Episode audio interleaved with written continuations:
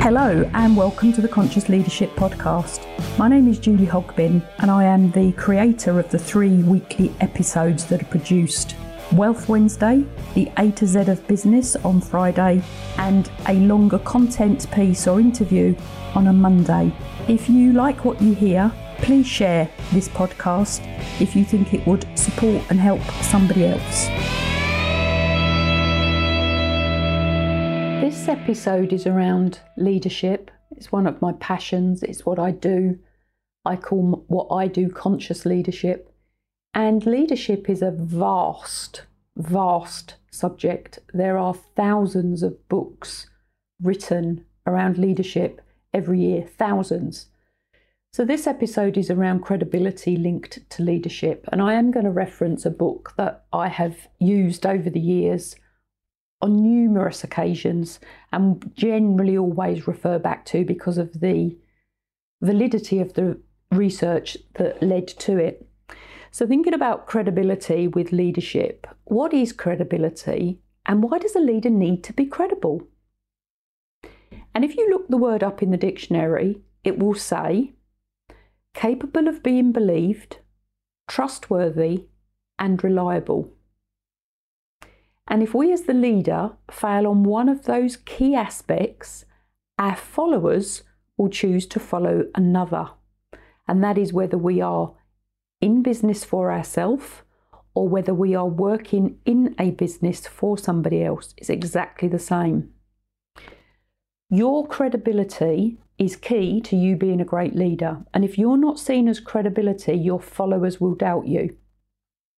And a definition that I use with leadership is leadership is a series of actions. Leadership is not a position. It is not a title. Leadership is a proactive state of generating energy to catalyse change and encourage performance. And if you take that quote and you analyse it, it's indicating that people will follow those they admire and those that create the energy. And it doesn't say that those individuals have to have the title or position of leader. Now, if the leader with the title doesn't lead, someone else will take up the mantle. Now, this can be a bonus if the one taking up the role is in alignment with the organisational vision. And if they are not in alignment with the organisational vision, what destination do they lead the followers to? So, what does this mean for your leadership practices? Quite simply, it means we do what we say we're going to do. You do what you say you're going to do.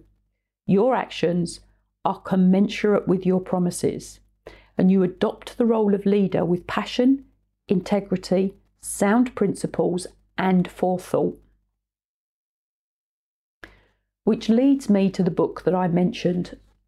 It's called The Leadership Challenge by Kouzes and Posner, and they surveyed over 20,000 staff and identified the qualities most looked for and admired in leaders. And my belief this has not changed from then to now and is probably even more important now with everything that is going on in the world. The results that they identified didn't significantly vary by demographical, organisational, or cultural differences. And the poll results, and these are the top four, was for people to follow someone willingly. The majority of follows believe that leaders have four top characteristics, and they were number one, honesty. No surprise there. Number two, forward looking, so visionary. Number three, inspiring, so you want to follow them. And number four was competent. Now, that didn't mean that they needed to be competent in the task, they needed to be competent in leading. Very different things.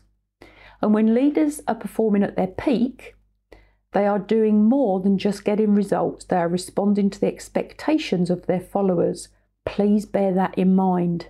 This is not just about results. Leaders do not just focus on results. And the expectations from the followers can be voiced or they could be silent. So let's have a quick look at the top four. Honesty. This emerged as a single most important aspect in the leader follower relationship. Followers judged this through the behaviour of the leader and looked to see if there was consistency between words and deeds. And if there wasn't, the leader was seen to be duplicitous. We all want a leader who knows right from wrong. We want to win and not by somebody who wins by cheating. We want to be able to trust our leader to do right by us. Now, I will have done another episode earlier on trust. It's key, it's a big one. The reputation of the leader is passed down to their followers, so by association, your reputation is enhanced or tarnished of your leadership activities. Honesty is strongly tied to values and ethics, and as a great leader, we, you, I, should disclose a clear set of values, ethics, standards, and live by them.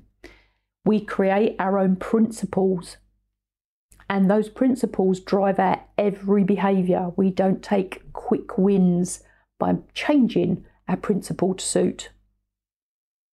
Being forward looking, number two. Leaders were expected to have a clear sense of direction and a concern for the future of the organisation. Well, there's a surprise. Leaders must know where they are going if they expect others to join them on the journey, and they need to be able to describe and connect that vision to the aspirations of their followers. So we have a clear line of sight, a golden thread, it's sometimes called, between the vision of the organisation down to every individual that works for that organisation.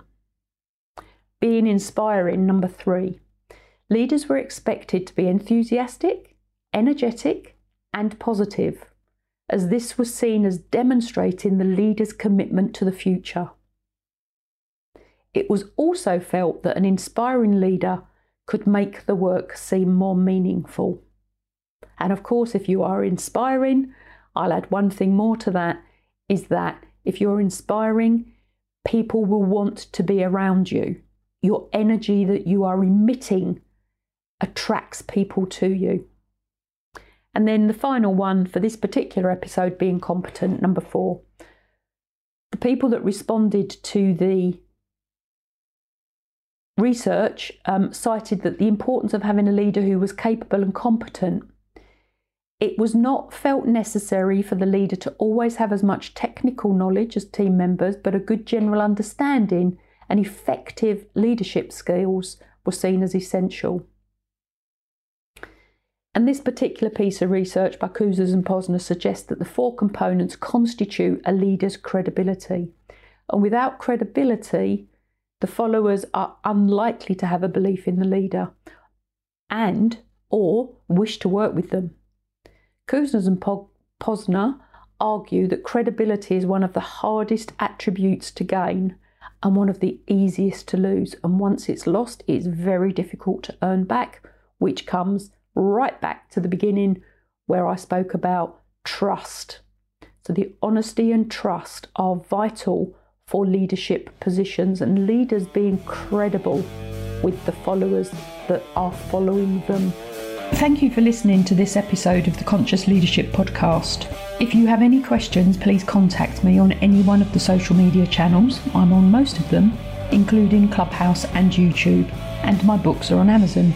If you would like a topic discussed, please tell me. And if you have found this information useful, please share and please leave a review.